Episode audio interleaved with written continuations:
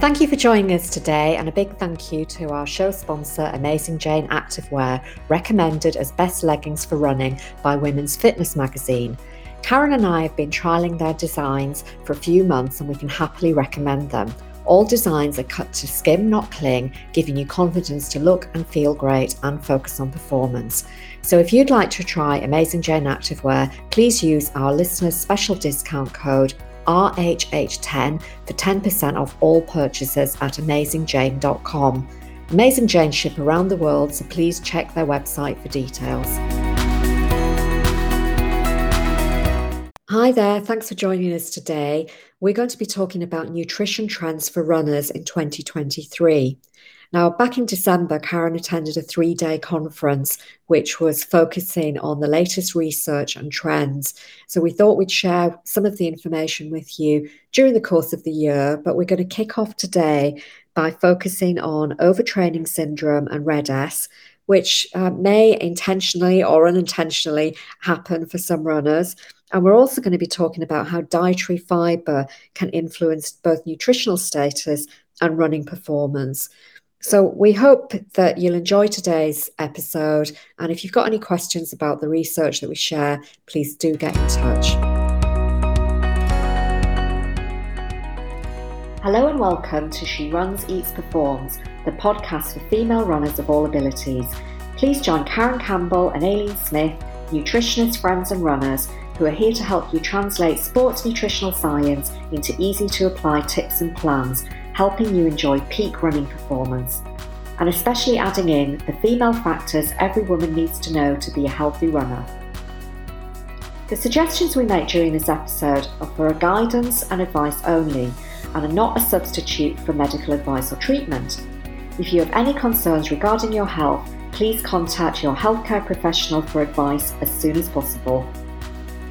If you'd like help from Karen and Aileen to design a personalised sports nutrition plan for your running, please contact them at Runners Health Hub.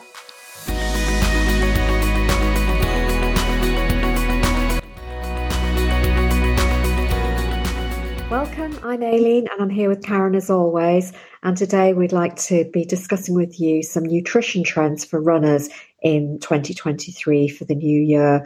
But before we begin, uh, I'd just like to say a warm welcome to our regular listeners. And also, if you're listening for the first time, a big welcome to you too. And we hope you enjoy this episode and all the others.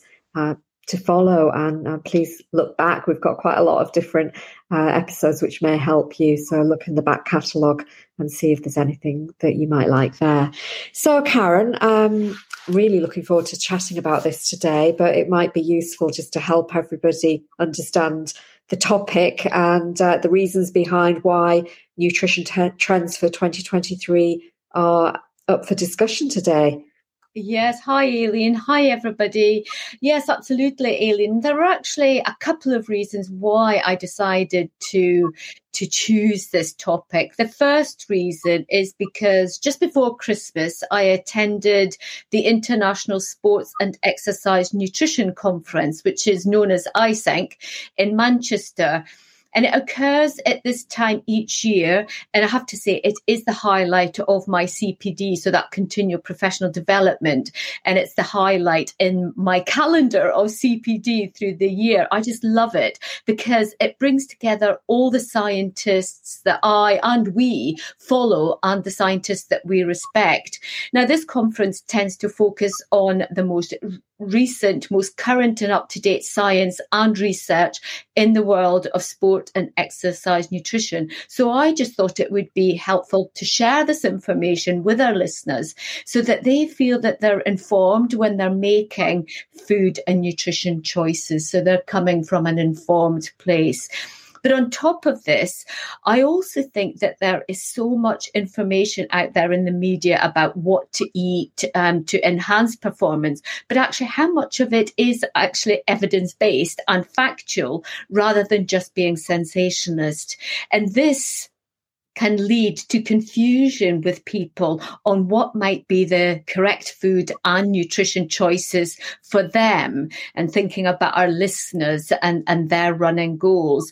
So I thought in this episode, we could maybe try to demystify some of the complex and current science on food and nutrition for exercise in sport generally, but for our listeners specifically, so that they again can come from an informed place when they're making their choices for the run, their food choices for their run training. So those are the two key reasons why I thought this might be a good subject, Aileen. Yeah, well, it's very timely and it's a really great opportunity because um, you know you and I haven't really had an opportunity to discuss what you were learning when you were there. And it's always really interesting to find out um, what was top of the agenda. And I think because it was just at the end of the year um, and before Christmas, um, we sort of moved on really. So it's nice just to take a moment to, uh, to have a chat about it. So you mentioned that the conference was over three days. So there's no way in one episode we can cover all the information and knowledge that you attained. Um, but it would be great to look at two key topics today, and um, hopefully they could support our listeners. And I'm sure that you know throughout the year you'll be sharing lots more with us. Yeah, absolutely, Aileen. And you're so right. There is just so much great information that comes out of these conferences, but just too much to mention here.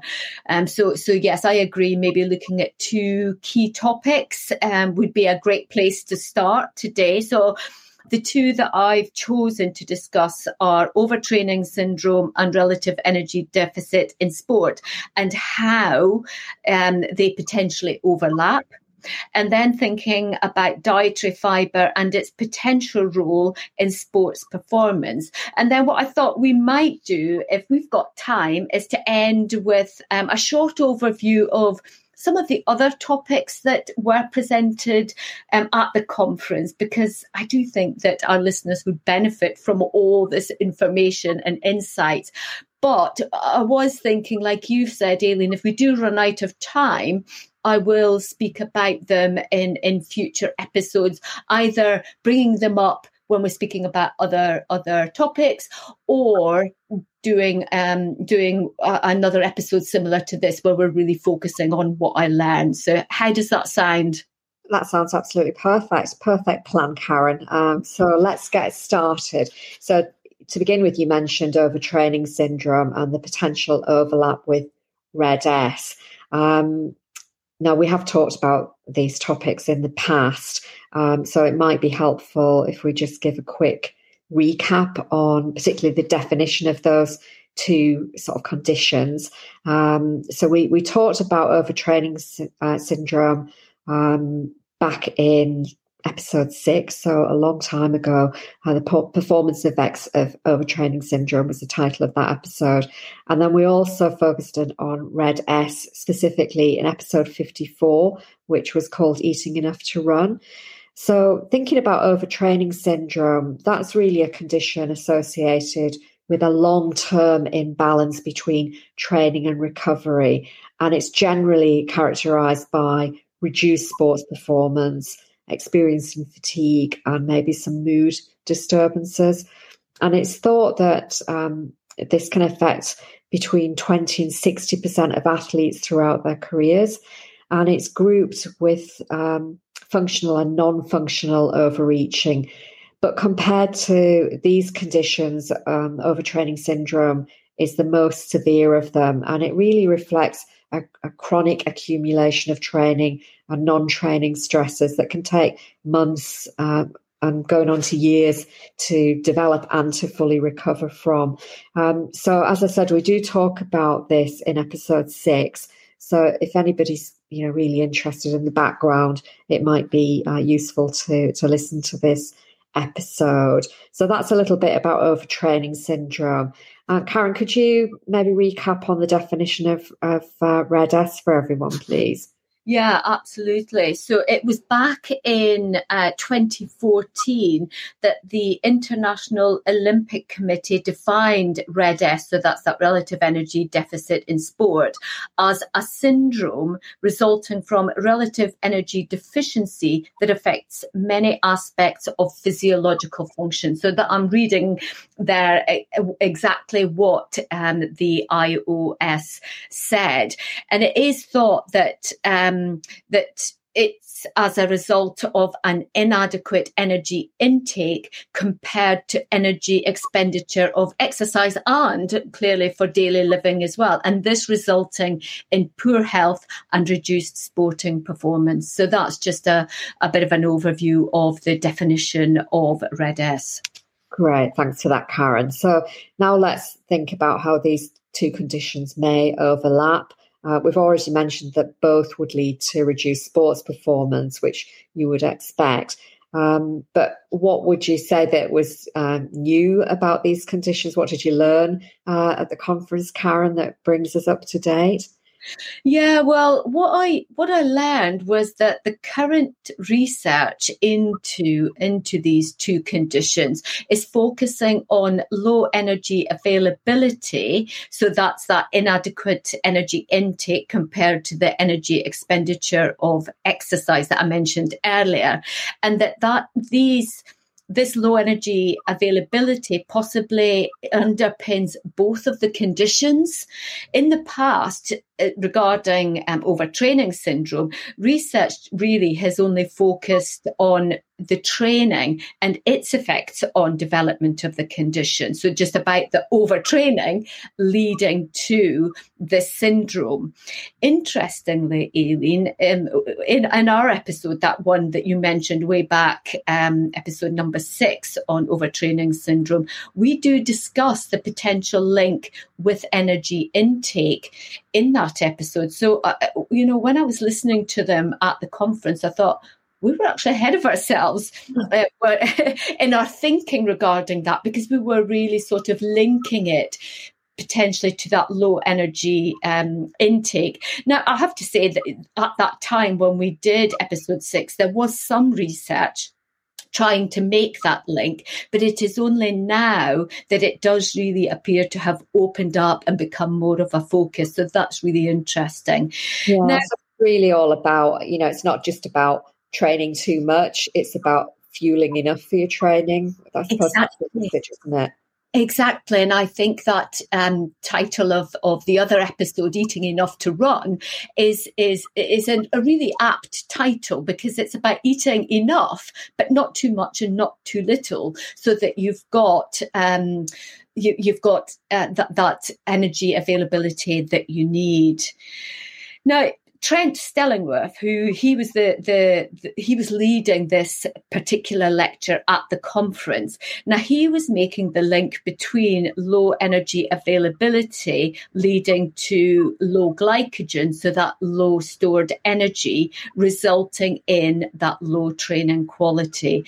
And uh, what he also highlighted here was that the low energy availability, uh, in most cases, appear to be due to low carbohydrate availability. So basically, the, the athletes that he was you know, the research he was speaking about, the athletes were not consuming sufficient carbohydrate to fuel their training. So, like you said, aliens are about um, eating enough to run. Mm he actually um, published a review paper in 2021 and it was titled Overtraining Syndrome and RED-S Shared Pathways, Symptoms and Complexity. So, really looking into this and what the overlap was.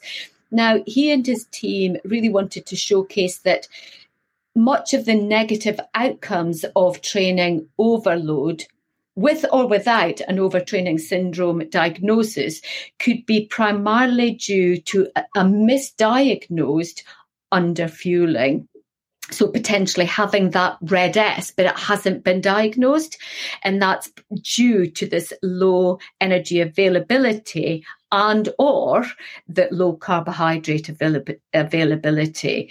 Now, from this review um, and and at, at, the conference, what he was highlighting from this paper was that of the 21 papers that they looked at, so studies that had been carried out, 18 of them, so that's 86%, um, showed that participants had a reduced energy availability or low carbohydrate availability as the primary reason for the development of either overtraining syndrome or RED-S. So that's really high, actually, 89 to 21. And then of that 18, Four had adequate energy availability, but low carbohydrate availability. So, really, what they were saying was that the, the results here was suggesting that increasing carbohydrate intake could be beneficial independent of actual energy availability. So, um, so really interesting and new new data. And he he also stated that from the review that they did, they managed to deduce that many overlapping symptoms in these two conditions. So um, he, he didn't elaborate on what these symptoms were.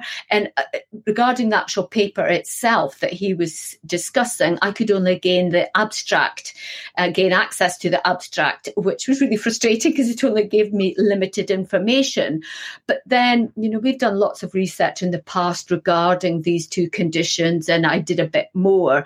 And um, from my own research, some of the symptoms that I noted that appear to be common in both include the poor performance, which is what you would expect, poor recovery from training, the fatigue and the mind mood symptoms, which was, you know, some of those you, you mentioned at the beginning, Aileen, when you were speaking about overtraining syndrome, and they do overlap with RED-S as well. So, uh, so yeah, uh, um, just some interesting information there, I think.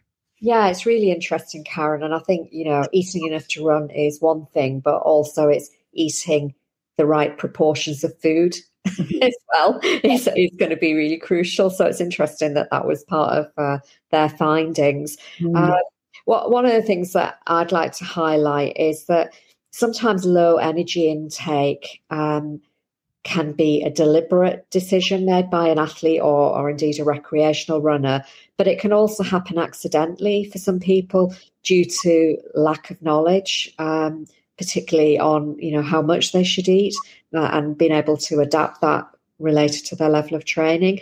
Uh, and I think it's this lack of knowledge often is the reason that people end up in one or both of these conditions. Um, you know, they might not intentionally plan to be there and they might not even consider that they're in that situation.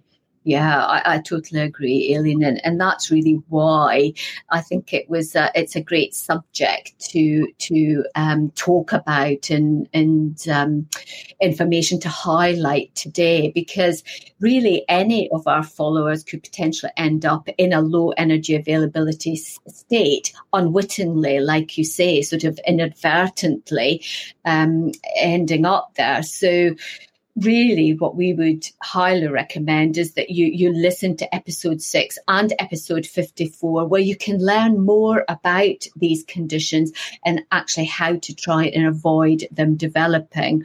Or indeed you could get in touch with us if you feel that you have any personal concerns about this area and we can then discuss how best to support you. So you know don't if you're unsure um, about are you eating enough for your running and your training? Are you experiencing symptoms? Then, you know, don't trudge on, get in touch, and we can have a conversation about it.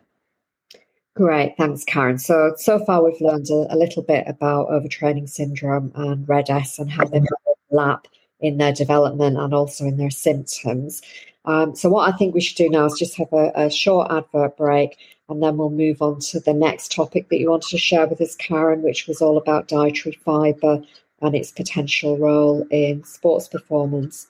Mm. So, so we'll do that. So that this is the moment where we just take a minute to usually talk about what we do outside of the podcast. But today, uh, what I thought um, I would do, if it's okay with everybody, is just um, ask for some help um, because we, you know, we've been doing the podcast for about two and a half years now, and um, you know, you'll.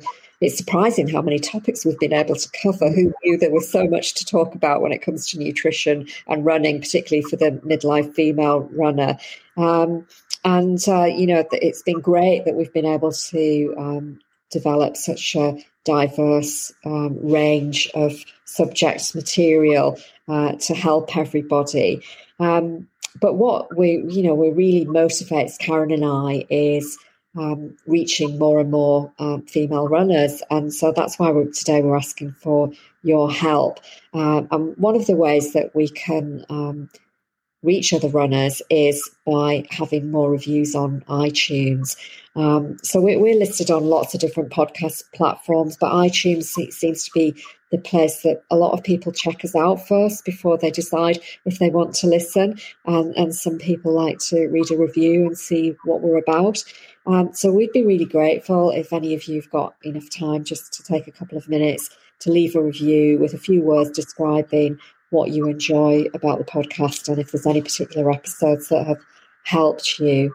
Um, so, over the last year, we've been running um, a free prize draw just to say thank you to those um, listeners who've gone to the trouble of leaving us a review. And we, we do a, a draw every month. Um, and anybody who's left a review uh, goes into the draw and has the potential to win a prize, which might be um, either a, a guest pass to the Easy Nutrition for Healthy Runners video program, or you could choose to have a food diary review uh, on a Zoom consultation with us.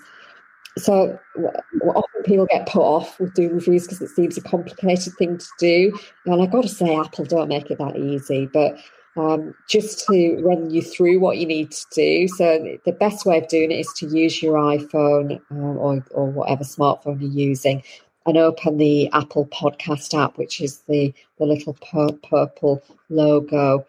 And then um, you, you need to search for the show basically. So use the magnifying uh, icon um, and choose search and search for the show name, which is She Runs Eats Performs and then you click on the show, not an episode, actually on the the artwork for the show. Uh, ours is the, the turquoise square, um, and then you you basically scroll down past the episodes, and you'll find something called ratings and review, and you can click on write a review, which again is in purple writing, and just uh, write a few words um, of whatever uh, your favourite parts of the podcast are. Now, to enter into the free prize draw, what we ask you to do is to take a screenshot of your review before you hit submit. And that's because we can't necessarily tell who you are just by seeing your review, because often you have a little um, sort of shorthand name and we don't have your email address by doing it that way. So if you um, take a screenshot and email us at hello at Runners Health Hub and attach a copy of your screenshot um, to the email, uh, then uh, we we know who you are. We can say thank you. Um, we can uh, put you into our monthly free prize draw, and we announce a winner um, on the first of every month. And if you don't win the month that you put your uh, your review in, we just keep you in the draw uh, for as many months as it takes for you to win a prize. So you've got twelve chances per year, basically, to win. Um, so that's just uh, a little shout out, little help that we're asking, and we hope that some of you uh, have got a minute to to do that for us. Yeah, thanks for that, Aileen. And also want to say a big thank you to Leslie, who gave us a really lovely review in January. So thank you, Leslie. And Leslie said that she enjoys all the information we share and the, that we are now a regular listen on her training run. So that's great to know that we're in your ears as you're running along, Leslie. Yeah, thanks, Leslie. We we really do appreciate your review, and um, you know we wish you all the best with with your training this year. So now let's move on to uh, the second part of uh, the episode, Karen. Now I think um, you know many people are aware uh, about the importance of fibre in the diet for just good general health, um, but also you know it can be that fibre has the potential to cause digestive issues, and if you are a runner, you don't want digestive issues when you're out on a run. I think you all know what I'm talking about.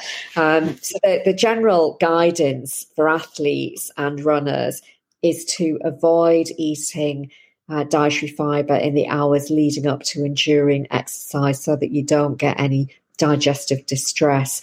Um, but, you know, as nutritional therapists, we know that um, fiber is important for lots of reasons. So I'm really intrigued, Karen, to find out a bit more about the current science around this nutrient. You know, fiber is regarded as a nutrient, and um, it's it would be interested to know what its role is in sports uh, performance if it has one. So, what can you tell us, Karen, about this topic? Yeah, sort of leading on from what you've just said, Aileen, I do think as runners we tend to have a love hate relationship with fibre because we know it is good for general health and general well being. However, like you said, it can also lead to significant digestive issues for some people. Some uh, some people it's absolutely fine, but for others, and I think also it depends on tolerance level. Some people can have small amounts, some people can have some more, but but it can lead to symptoms including pain and cramping, diarrhea and flatulence, and all these things that you just don't want when you're out on a run. But what some studies have noted, and they were speaking about at the conference, is that by limiting fibre intake, it could lead to reduced diversity um, of gut bacteria. Now, clearly, the, the research that we're doing was looking specifically at athletes, and they were saying that it could reduce the diversity of an athlete's gut bacteria, as well as reducing the health of the gut bacteria. So, that in itself was really interesting.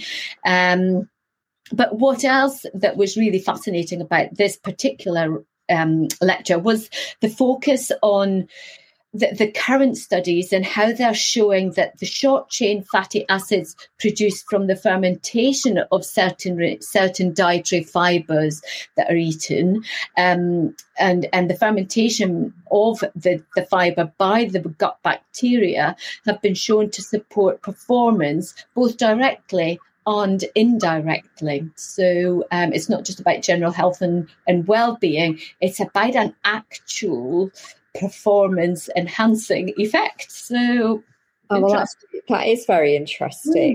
Mm. Um, but before we go on to discuss that further, I just wanted to give everyone an idea of some foods that contain this fermentable fiber that we've been talking about. Um, so things like um, foods that include um, psyllium husk and inulin, um, which people may have heard of. But you can get these um, nutrients in things like asparagus, bananas, leeks, onion, artichoke, uh, chicory root, garlic, uh, Jerusalem artichoke, um, oats, uh, and other grains, and also soybeans. So you do get them in lots of different foods, but the important thing is to include them into your food plan. So, what happens is that the fiber is fermented through the digestive process into these uh, short chain fatty acids. And this happens in the large intestine by specific bacteria. Um, and the the three key um, specific um, sorry the three key um, short chain fatty acids are called acetate, propionate, and butyrate, which people may or may not have heard of. Butyrate, I think I, read about that more often now, so maybe you've heard of that. And and these these are produced in a ratio of sixty to twenty to twenty respectively. Um, now, when I work with clients, um, when I'm doing gut testing um, to investigate digestive issues and also to investigate their gut microbiome status, one of the aspects that's analysed within the test is this short chain fatty acid status. So that that in itself is an interesting aspect when you're mm-hmm. doing that kind of test, just to know where you are. And this short chain fatty acid status is most definitely influenced by the diet, but it can also be due to a person's genetics too, that they're just not um, designed in a way that promotes that um, part of the, the digestive system. Um, so I find if I, you know, do a test and, and that's one of the things that is highlighted that they're depleted in short chain fatty acids, I might use nutritional supplements as a tool to support this aspect of nutritional status. And that might be a short term situation or it might be a long term situation. Um, so yeah, it's um, it's really interesting to know that that's something that's been investigated in the sports world. It is, and also interesting for people to to know that they can have their short chain fatty acid um, status attested for. So thanks for for mentioning that, Aileen. And you also highlighted something else that I think is important here. You mentioned the microbe species that is known to ferment fiber into short chain fatty acids. So it's that saccharolytic microbial species. Well, in a study that was carried out um, in various types of athletes, so athletes doing resistance exercise, endurance exercise, HIIT exercise, it was discovered that athletes consuming a high protein, low carbohydrate diet, which tends to be more the the strength training athletes, but you will get even endurance runners who think they should be eating lots and lots of protein and not you know, and not carbs. What they found was that they had low levels of the three specific bacteria groups within the saccharolytic species um, I won't say the names of them because that, that isn't the, what's important here. But these three um, specific bacteria groups are required for the production of the short chain fatty acids from fiber. So, really, what's this is saying is that if you have a low complex carbohydrate intake, then that's going to lead to low fiber intake, which can, which um, like I mentioned before, reduces gut bacteria diversity, therefore will um, lead to low short chain fatty acid production. So it's a bit of a chain reaction, really. Yeah, it is, and um, so yeah, that's interesting to to know about how the you know, it's always like, why have you got a, why have you got low short chain fatty acid status? And then if you go back, it's you know, you've not got the right bacteria, you've not got the right bacteria because you're not eating the right food. Um, so yeah, it's all very all very interesting how it all sort of ties mm. together. Mm. So so we've established why we need fibre in the diet, and, and that's really the main aim is to the, the production of the short chain fatty acids.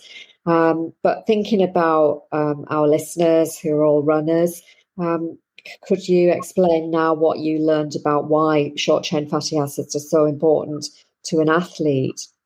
Yes, and thinking about the performance aspect of that, Aileen, there are several ways in which um, short chain fatty acids are thought to support sports performance. Now, all three of the short chain fatty acids um, that we mentioned, so that's the acetate, um, butyrate and um, propionate. Um, they're all involved in um, in, in increasing overall energy expenditure. And all three are also involved in altering substrate oxidation. So it's thought that they will um, help increase fat metabolism or fat oxidation and reduce carbohydrate metabolism.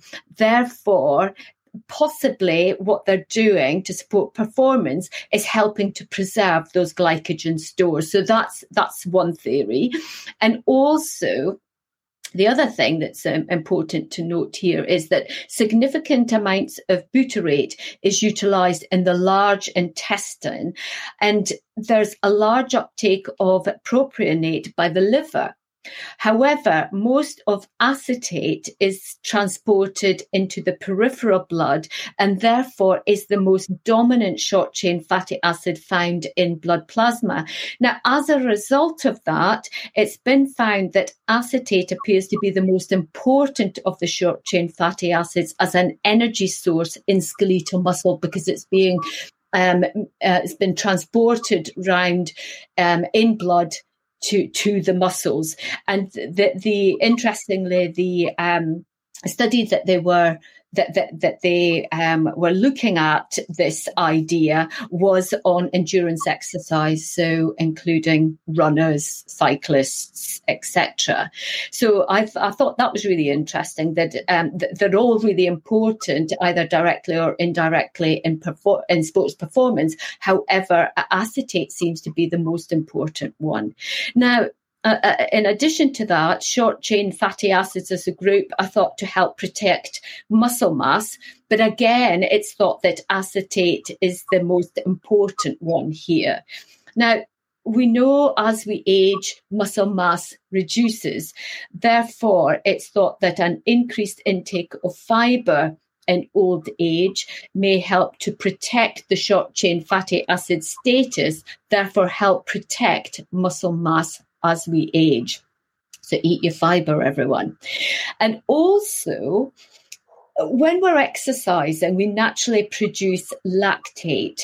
Now, it's it's been found that some of the lactate is returned to the to the gut where it's converted back into short chain fatty acids by a, a, particular bacteria in the gut. So again, that's helping provide additional short chain fatty acids, which could then support the, the, the performance. So the, there does appear to be lots of different ways that that fiber and the short chain fatty acids could be supportive for for our running and for our performance. Yeah, it's fascinating, isn't it? Really fascinating especially about the you know you, when you think about a lot of older people and i'm, I'm really thinking of seniors and elderlies uh, they sort of tend to stop eating. You know you hear mm-hmm. people say oh you know my mum or my dad they, they don't eat enough vegetables or enough fruit. And you think well if they, if they did that early enough for long enough then that might have an impact on their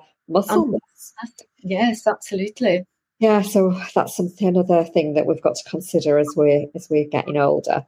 Uh, so I'm assuming, Karen, from all that all of this is quite new data, and I guess there's going to need to be more studies to confirm the the hypothesis of all of this.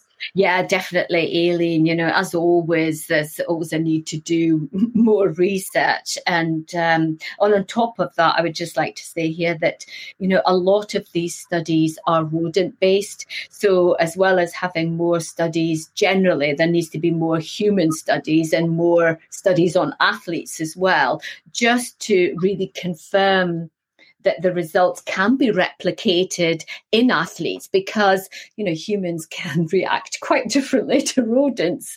Uh, but it's uh, they see that as a good place to start and then to progress from. And also you know my thinking is could the potential digestive issues experienced by many athletes from consuming the fiber outweigh the potential performance benefits of it. Now, I think this is a big question that needs to be answered, and um, and and it, they need to have the human and athletic.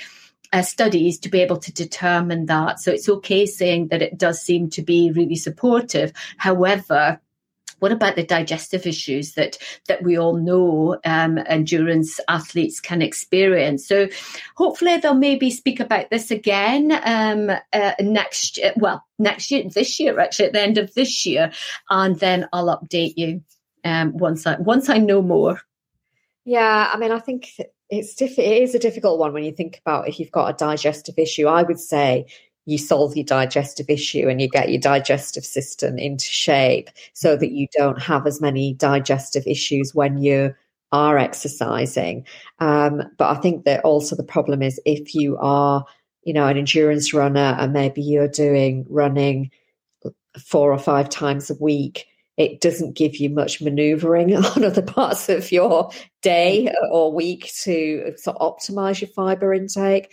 Uh, but there's always ways of doing it. And I think it's something that um, rather than not address the situation, I, would be more inclined to think get to the root of the problem, sort out the digestive system. Yes. And that, that's going to help everything. Um, I always get frustrated when people say, "Oh, I can't eat such and such because it it causes this to me," and I think, well, if you had a good digestive system, it wouldn't be a problem. yes, I, I, agree with that, Aileen. It's about um, optimizing the health of your digestive system um, to, to minimize the amount of digestive issues. However, we still have to bear in mind that the digestive system changes and um, the blood supply to the digestive system is diminished the further we run. Therefore, there is going to be a natural physiological change there, which for some people might lead to, um, to some digestive issues. Um, and that's why we always speak about practicing and training because it's about training the gut mm. over long distances to be able to accept certain foods. So, um, so I think there's a there's a there's a combination there about supporting the digestive system, ensuring you take on um, adequate um, fiber in um, in everyday uh, nutrition, and then sort of sort of practicing and training with with yeah. specific foods. Yeah, absolutely. Good point, Karen. Well made. Yes. so we've talked mostly about fiber and the production of the short chain fatty acids. Um, but did I was just wondering, did the speaker mention about any other ways in which fiber could support uh, running performance? Um, yes, he did actually, um, because, like you say, it, it, it, was mostly focused on these short chain fatty acids that are produced from fiber. But looking at fiber as a as a whole, he did mention a study that um, that concluded a high fiber diet intake appeared to be associated with lower body mass, um, an increase in lean mass, uh, improvements in glucose balance, and um, an increase in muscle strength. Now, again, that could be uh, explored further and it, be found to be linked to the short chain fatty acids, but they were looking at it from a fiber point of view. And, and I think all of, of these aspects could either directly or indirectly support sports and more specifically for our runners support their running performance. But um, i don't have any more details regarding this particular study so but that's that's what he highlighted there. And i, I really i would just like to finish that, that this point by saying that from all the knowledge that I've I gained on this subject during the com- the conference. I think that the recommendations that we currently give our followers, Aileen, and our clients on fiber intake for training and racing are really appropriate.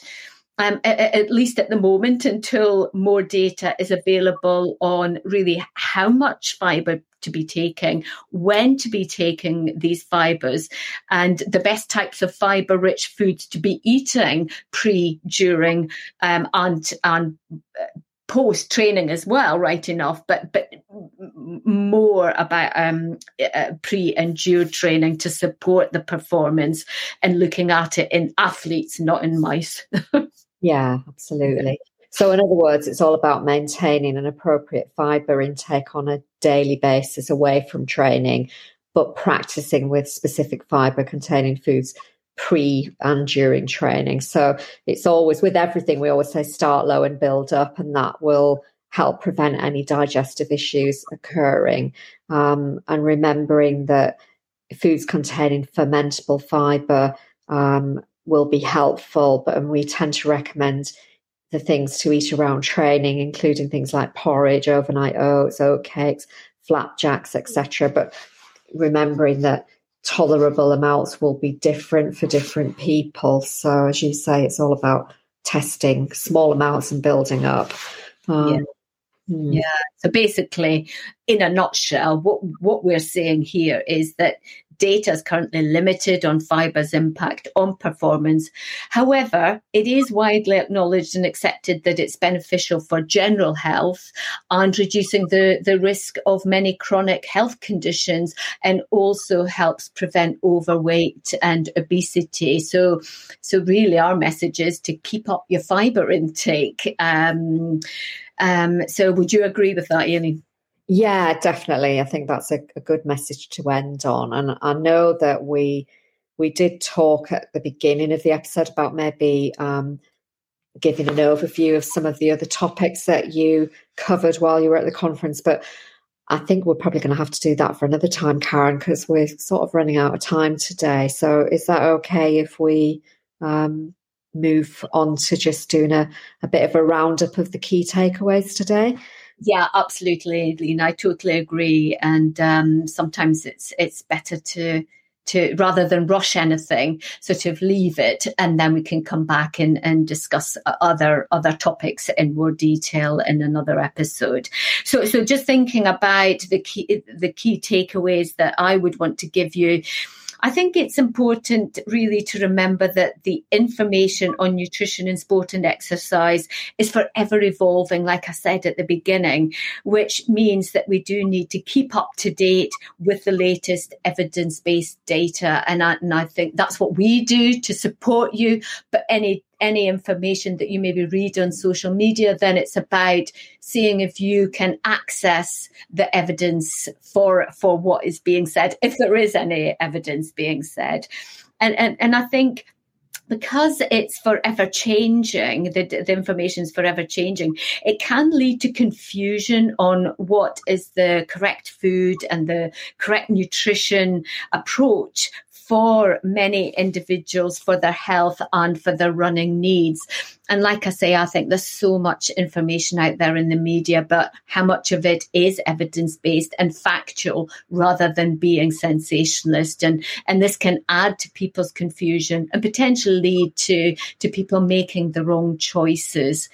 And then sort of just thinking about the topics that we've discussed today, just remember that overtraining syndrome and RED-S are conditions that any runner really could inadvertently develop due to a lack of understanding of their energy needs, resulting in that low energy availability for their health and also for their training. So just bear that in mind when you're thinking about what you're eating and how much you're eating and thinking about the dietary fiber, it is known, well known to have many general health benefits, but for sports performance, it may support some individuals, but it could be detrimental to others.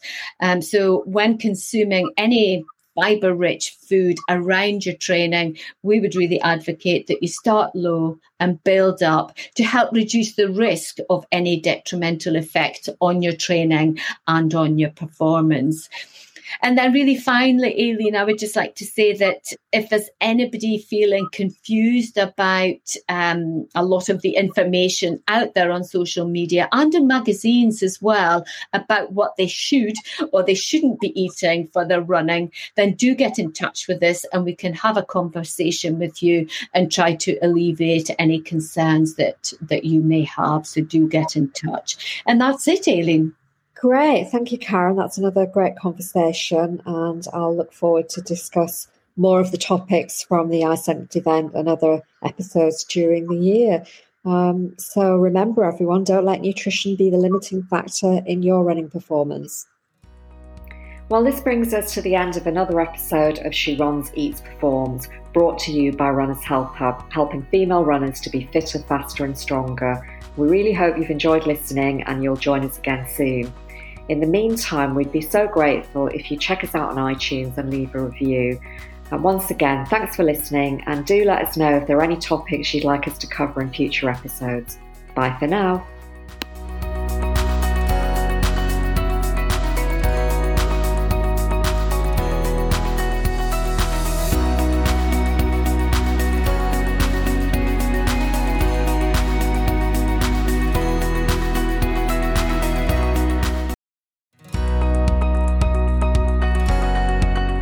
We'd like to introduce you to our show sponsor, Amazing Jane Activewear for women's changing bodies, recommended as best leggings for running by Women's Fitness magazine. We think they have everything a female runner needs.